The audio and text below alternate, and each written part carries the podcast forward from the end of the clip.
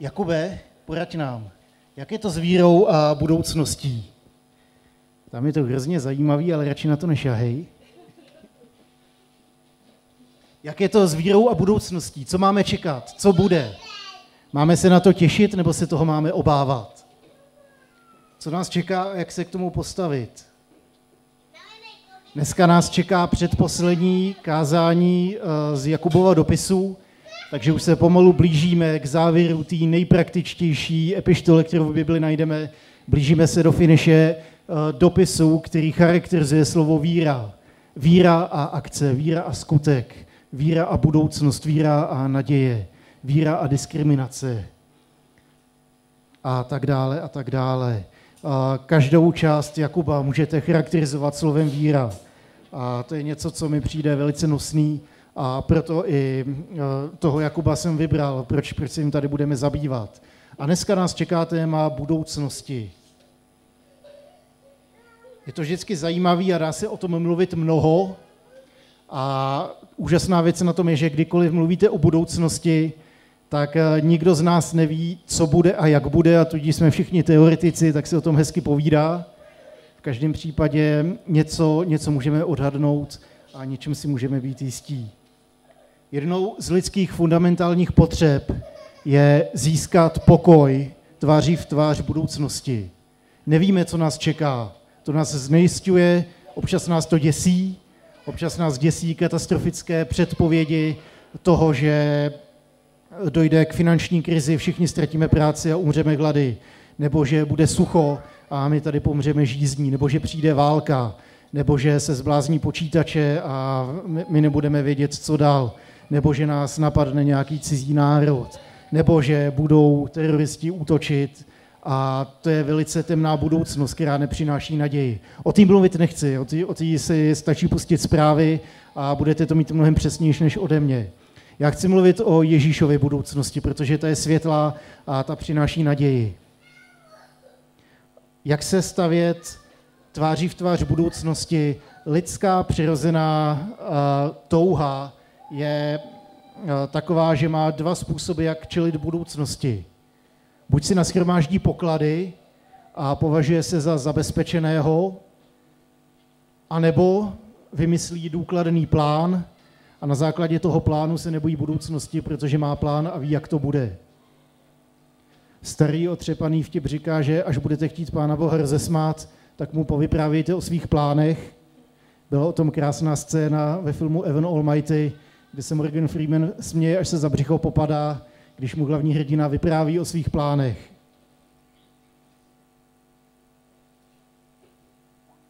Jakub nám dneska poradí s tím, jak je to tváří v tvář budoucnosti. Bůh jí má pevně ve svých rukou a my v tom můžeme mít naději. Jenže právě tady to je myšlenka, který se našemu já hrozně příčí. Proto raději než na Boha spolíháme na ty své plány a spolíháme na své poklady. Jakub nám připomíná, že tady to spolehání nefunguje, protože směřuje náš pohled jinam než na Ježíše. Že naše naděje skládá do něčeho jiného než do Božího království. Protože jedině s Ježíšem můžete přijmout takový pokoj, díky kterému vás nevyděsí ani ta nejčernější předpověď budoucnosti. Díky Ježíši můžeme mít naději, která přináší život a která září jak světlo lidem kolem nás. Takže já teď přečtu konec čtvrté a začátek páté kapitoly z Jakuba a pustíme se do toho. Jsem přišel o svůj mikrofon za ucho, tak je to teď zajímavý. Vy, co to máte v chytrých telefonech, tak to budete mít mnohem rychlejší. Tady to je. 4.13 až 5.11. A nyní vy, kteří říkáte, dnes nebo zítra půjdeme do toho a toho města, zůstaneme tam rok, budeme obchodovat a vydělávat. Vždyť přece nevíte, co bude zítra. Co je váš život? Jste jako pára, která se na okamžik ukáže a potom zmizí. Raději byste měli říkat, bude-li pán chtít, budeme naživu a uděláme to nebo ono. Vy se však vychloubáte a chvástáte. Každá taková chlouba je zlá. Kdo ví, co činit je dobré a nedělá to, má hřích. A nyní vy, boháči, plačte a naříkejte nad pohromami, které na vás přicházejí. Vaše bohatství schnilo, vaše šatstvo je moli prolezlé, vaše zlato a stříbro zrezavělo a ten rez bude svědčit proti vám a stráví vaše tělo jako oheň. Naschromáždili jste si poklady pro konec dnů. Hlém zda dělníků, kteří žali vaše pole a vy jste jim je upřeli, volá do nebes a křik ženců pronikl ke sluchu hospodina zástupů. Žili jste rozmařile a hýřili jste na zemi, vykrmili jste se pro den porážky. Odsoudili jste a zahubili jste spravedlivého, on se proti vám nestaví. Buďte tedy trpěliví, bratří, až do příchodu páně. Pohleďte, jak rolník čeká trpělivě na drahocenou úrodu země, dokud se nedočká podzimního i jarního deště. Vy tedy trpělivě čekejte, posilněte svá srdce, vždyť příchod páně je blízko. Nestěžujte si jeden na druhého, bratři, abyste nebyli odsouzeni. Hle, soudce stojí před dveřmi. Za příklad trpělivosti si v utrpení, bratři, vemte proroky, kteří mluvili ve jménu páně. Hle, blahoslavíme ty, kteří vytrvali. Slyšeli jste o vytrvalosti Jobově a víte, k čemu ho pán nakonec přivedl. Vždyť pán je plný soucitu a slitování. Je to těžký text a nevím, co bych k tomu řekl, tak to tady ukončíme. A nebo ne. A když se díváme do očí budoucnosti, tak bychom chtěli vidět něco dobrého, někde, něco, kde se uvidíme na té správné straně, něco, kde budeme ti vítězové, ten kdo, ten, kdo tam uspěje, ten, kdo bude pochválen, ten, ten, kdo sklidí potlesk. Jenomže budoucnost neovládáme a tak to ne vždycky dopadne podle našich představ. Nevíme, co přijde, nemáme to ve své moci a proto se častokrát místo naděje tváří v tvář budoucnosti v našich srdcích rodí strach, obavy a nejistota. Jenže strach je opak víry. Je to víra v to, že se stane něco strašného, něco, co mi uškodí, něco, co mě zničí. To je strach. Není, není to víra v to, že Pán Bůh se postará, že nakonec to dobře dopadne, že i kdyby se stalo něco hroznýho, tak Ježíš nás nepustí. To je víra a naděje. Strach je víra v to, že to dopadne špatně a proto nás děsí. Naopak víra nás vede do boží náruče a spolehá se na to, že s Bohem to dopadne dobře. Strach z budoucnosti nás vede k tomu, že přemýšlíme o svých plánech, k tomu, že hromadíme svoje poklady a pak na to spolíháme, co se týče budoucnosti. Víra nám naopak dává pokoj a naději, že i když nebudu mít dost pokladů, že i když můj plán nevíde, takže to není konečná. Protože můj život má v rukou hospodin. Můj život patří Ježíši a taky když moje plány se lžou, i když mě se něco strašlivě nepovede, i když na lidské straně se lžu, jak to jenom jde, tak to znamená, že to nebude konec. Protože moje budoucnost není v mých rukou, ale v těch Ježíšových. S takovou vírou můžeme trpělivě a radostně očekávat Boha, kterýmu svěřujeme svoji budoucnost. Jenže to je nám nepříjemný, že jo? Rádi máme věci pod kontrolou. Taková nedokonalá ilustrace, když si sednu do auta jako spolujezdec, tak mě to hrozně bolí, hrozně mi to tahá za oči, uši, ruce a, a je úplně jedno, s kým jedu a kdo řídí. Ta ruka mi cuká takhle směrem doleva k tomu volantu, protože podle mýho plánu by to šlo udělat jinak, samozřejmě lépe, rychlejš, hladčejc, pro auto bezpečnějš, záživnějc. Vidíme milion věcí, které by šly udělat jinak. Jenže jsem spolujezdec a ne řidič. A tak musím svoje chytré poznámky spolknout. Učím se to, moc mi to nejde. A důvěřovat řidiči. Jakub nás to učí na příkladu plánů a bohatství. Ty naše plány a bohatství, to je to, když nám ta ruka cuká na volant a říkáme, tak pane Bože, co blbneš, já bych to udělal líp, teď přece jako tudy se mi nechce jet. Jenže kolikrát právě tam tudy musíme projet, aby jsme se stali tím, kdo jsme.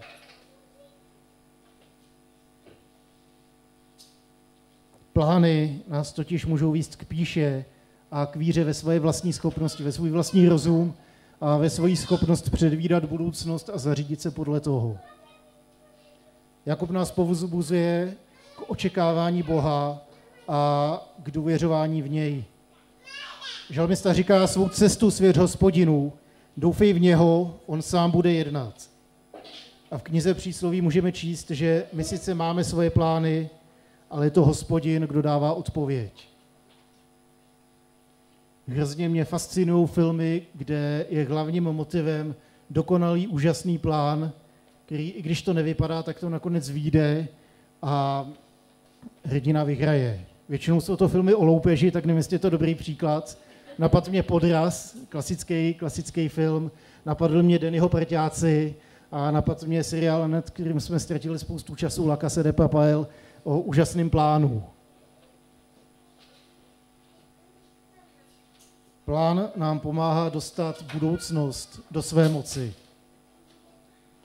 Jenže nejenom Jakub, ale prakticky celá Bible nám říká, plánujte si, jak chcete, stejně nevíte, co bude. Bible nás varuje před tím, že budoucnost má ve svých rukou Bůh a ne naše plány. V přísloví taky čteme další moudrost. Nechlup se tím, co bude zítra. Netušíš ani, co bude dnes. Šalamoun nám připomíná, že člověk má v srdci mnohé plány, ale že se stane to, co určí hospodin. Realitou je, že nevíme, co bude uh, dneska v 7 večer. Nevíme, netušíme. Můžeme, můžeme mít nějaký plán, můžeme mít představu a teď uh, mluvím o plánech, jako by to bylo něco hroznýho proti Bohu. Rozhodně ne, rozhodně je důležitý plánovat, ale důležitý je taky v tom plánu počítat s Bohem.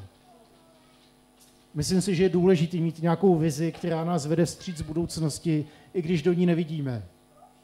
Ale je hrozně důležité počítat v té budoucnosti s Ježíšem, protože jinak se zaměříme na sebe, na svoje potřeby, na svoje touhy a na svoje plány.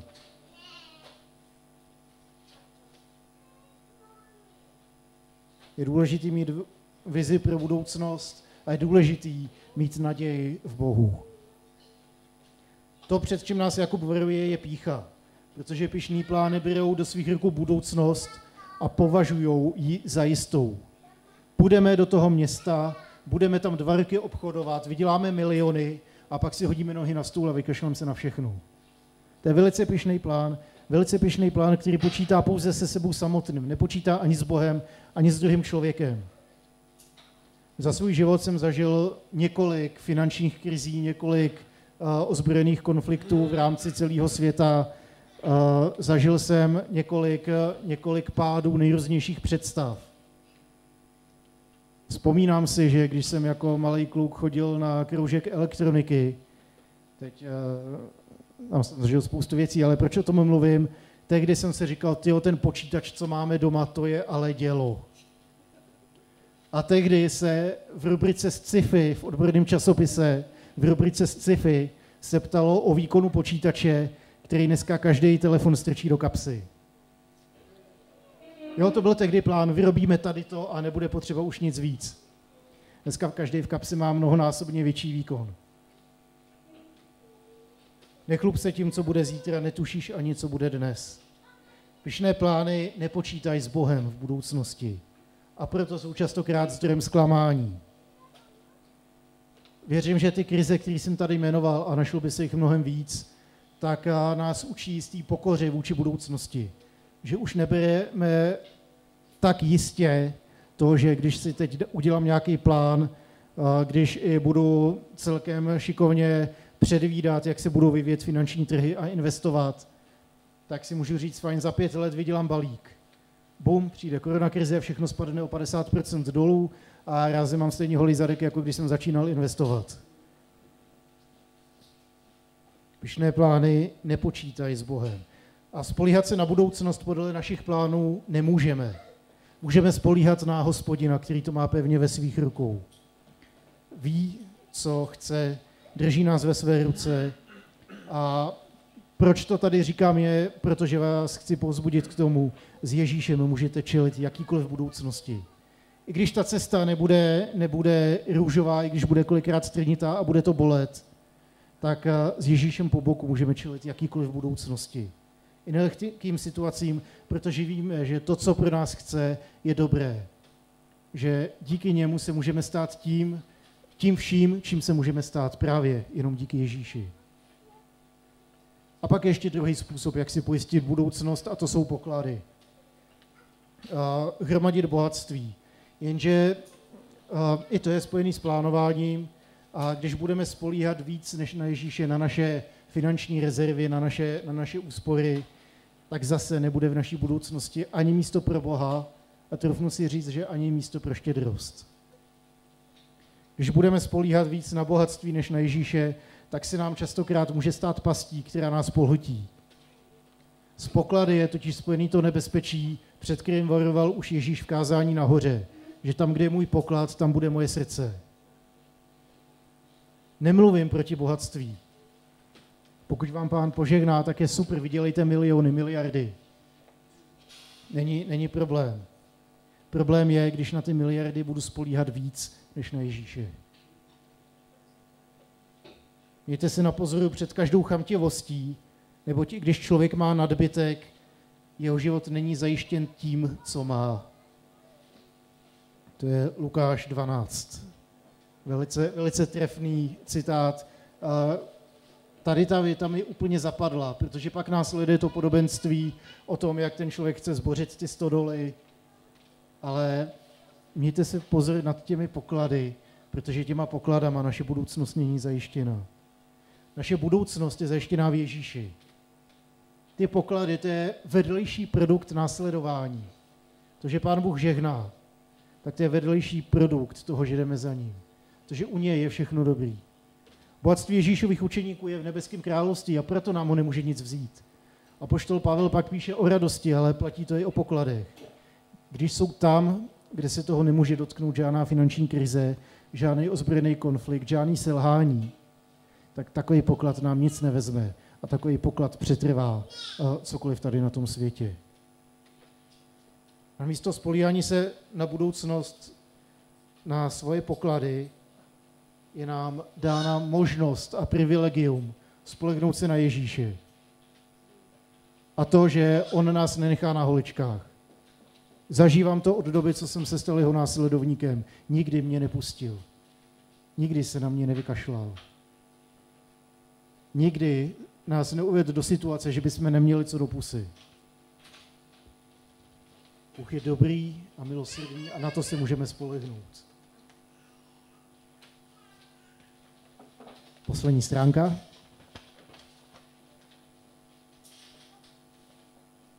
Proč Jakub začal takhle z ostra? Možná proto, že měl příliš pyšné biznismeny v těch zborech, do kterých psal. Možná proto, že chtěl o to víc zdůraznit to, co psal ke konci toho textu. Připomíná čtenářům, že i když přichází na lehké věci, tak mají být trpěliví a mají očekávat na Boha, protože Ježíš se vrací, Ježíš přichází. Je Bohem přicházejícím, je Bohem sestupujícím, je Bohem stále stejným a milosrdným. Tady v tom je naděje. Ohledně budoucnosti máme naději, že Ježíš přichází.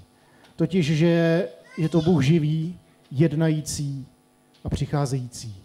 Ne, že je to Bůh hodinář, který tady něco udělal, uvedl to do pohybu a říkal, tak teď si poraďte. Ne, je Bohem, který mu na nás záleží a proto se k nám stále vrací. Přichází do našich životů, přichází do našeho světa a jednou přijde a uvede všechno do pořádku. Proto buďme trpěliví a držme se Ježíše, abychom byli víc jako On a míň jako ten pišný biznismen, který ve svých plánech zapomněl na Boha. Možná proto i jeden pohanský král prosí Boha, ať mu nedává ani chudobu, ani bohatství, protože oboje ho odtáhne od Boha. Díky bohatství spichne a díky chudobě začne krást a obojím zneuctí hospodina. Žalmistová rada je jiná. Svou cestu svěř hospodinu, on sám bude jednat. Vírou se totiž držíme Ježíše, vírou děláme krok do neznáma, vírou pouštíme ten volant a říkáme, bože, ty seš ten řidič, tak já ti do toho nebudu šáhat. protože moje zkušenost je taková, že vždycky nás proved dobrou cestou. Takhle rada není jenom nějaký nadčasový výrok, je to moje zkušenost. Je to životní zkušenost krále Davida, je to životní zkušenost dvou tisíc let historie církve, je to životní zkušenost, která v mém případě trvá už nějakých 17 let od okamžiku, co jsem se stal následovníkem Ježíše. Nikdy mě nenechal na holičkách. Znám ho jako Boha dobrýho, jako Boha milosrdného, jako Boha, který se sklání a se stupuje do našich situací. V tom dobrým i v tom zlým. Je ironií to, že když je nám dobře, tak na ní rádi zapomínáme a říkáme si, jo, to jsme to dobře zvládli. A když je nám ouvej, tak pak, pak teprve pouštíme Boha, ať jedná. Spolehat se na Boha v otázce budoucnosti je krok víry do neznáma. Já jsem to vždycky, aspoň ve své hlavě, měl tu ilustraci z Indiana Jonese, jak tam musel udělat ten krok na ten most, který nebyl vidět. Je to krok do neznáma a dokud není víra, tak ten krok neproběhne. My se nedostaneme dál bez víry. Víra je to, co nás přibližuje k Bohu. Je to krok, který od nás očekává a zároveň je to krok, na který se, věřím, Bůh a celý nebesa hrozně těší, až ho uděláme.